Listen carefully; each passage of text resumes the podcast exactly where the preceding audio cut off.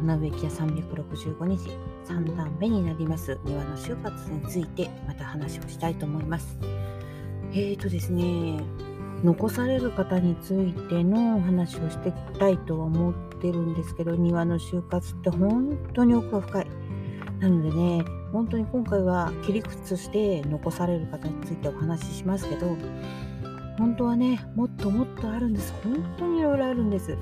もう家庭の数だけあの考え方があるしまあ一般的に言えばっていうことはありますけどやっぱり全然事情が違いますのであの、ま大きく分けてこういう感じになる可能性があるからこうしてあの考えてみてくださいっていうことしかお話しできませんよ。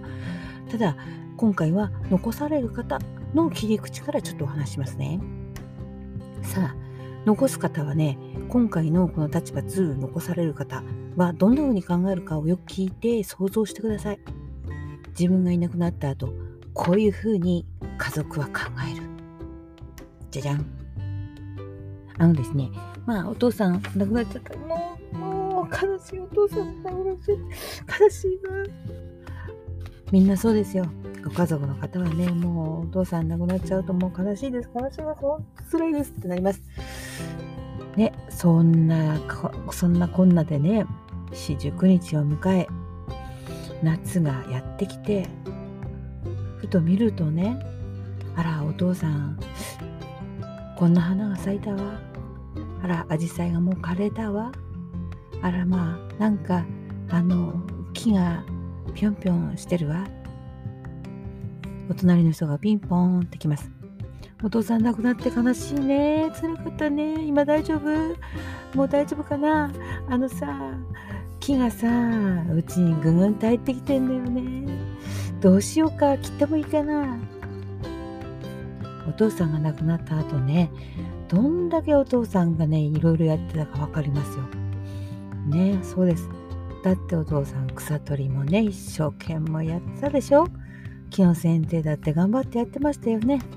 で自分ができない高さのところはね植木屋さん頼んだりしてね頑張ってやってもらってました。お金かけてやってもらってました。けど残された後ね奥さんねそんなにお金がかかると思ってなかったと思いますよ。そういう方もいらっしゃると思います。家計を扱ってないね女性の方もたくさんいらっしゃってその植木に関してはね全然知らなかったって方もいらっしゃいます。またねご主人が亡くなって本当に一番最初びっくりするのはものの1ヶ月でね庭が草だらけになるってことですよ。うん。管理どうしましょうって。私できないわって。残された息子さんどうします？俺草なんか触ったことねえよ。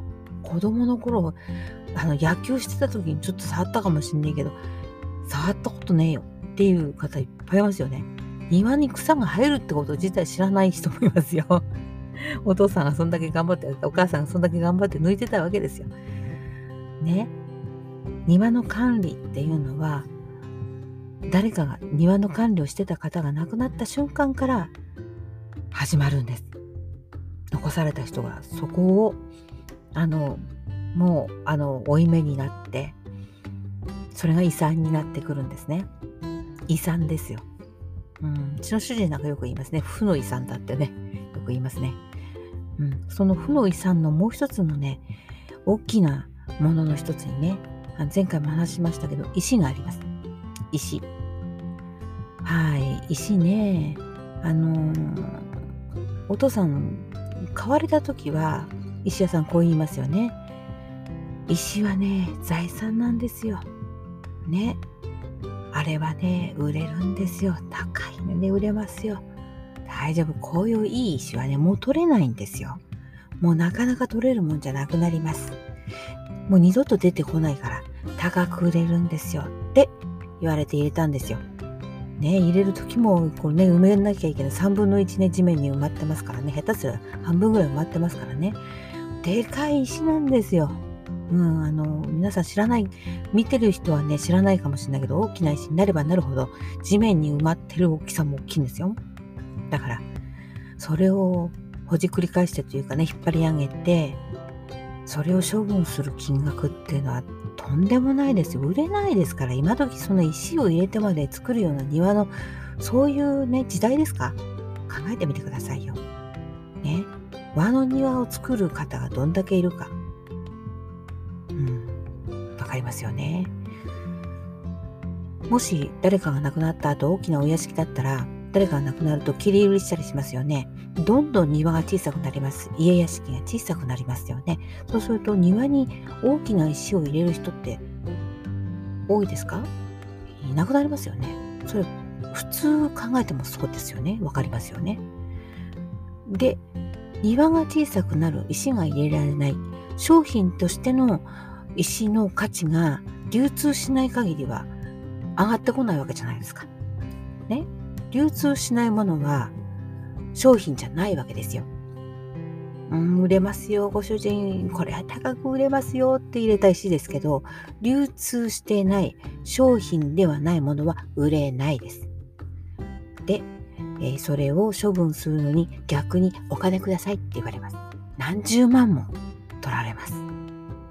はい。ですのでね、負の遺産っていうのは自分が考えているよりあの庭については負の遺産が大きい多いということをある程度予想して死んでくださいとは言いませんよ。予想して庭の就活をしてもらいたいと思いますね。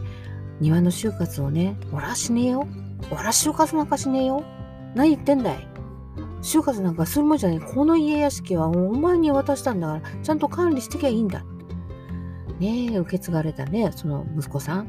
駐車場1個作るのにねね、本当あの、十数万とかでコンクリにすれば済むようなことがですよ。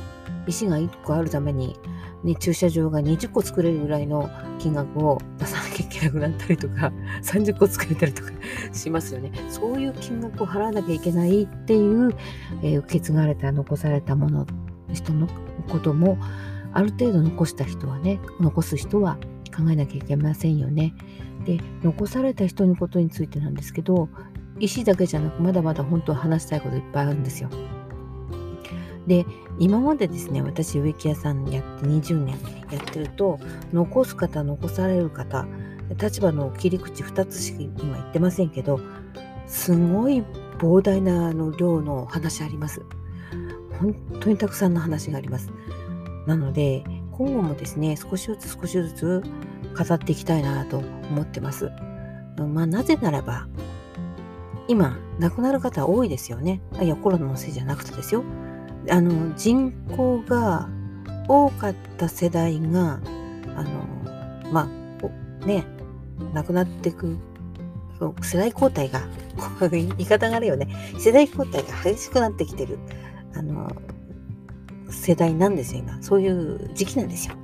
そうするとね、いろんなことがあるんですよ、実際。なので、庭の就活って本当に大事なんですよね。それをですね、やっぱり話していきたいなと思ってます。ごめんなさいね。6分どころじゃなく2分以上過ぎてしまいました。3分過ぎちゃうかもしれません。ということでね、えー、庭の就活については、えー、また今後改めて、うん、近々話していきたいと思ってます。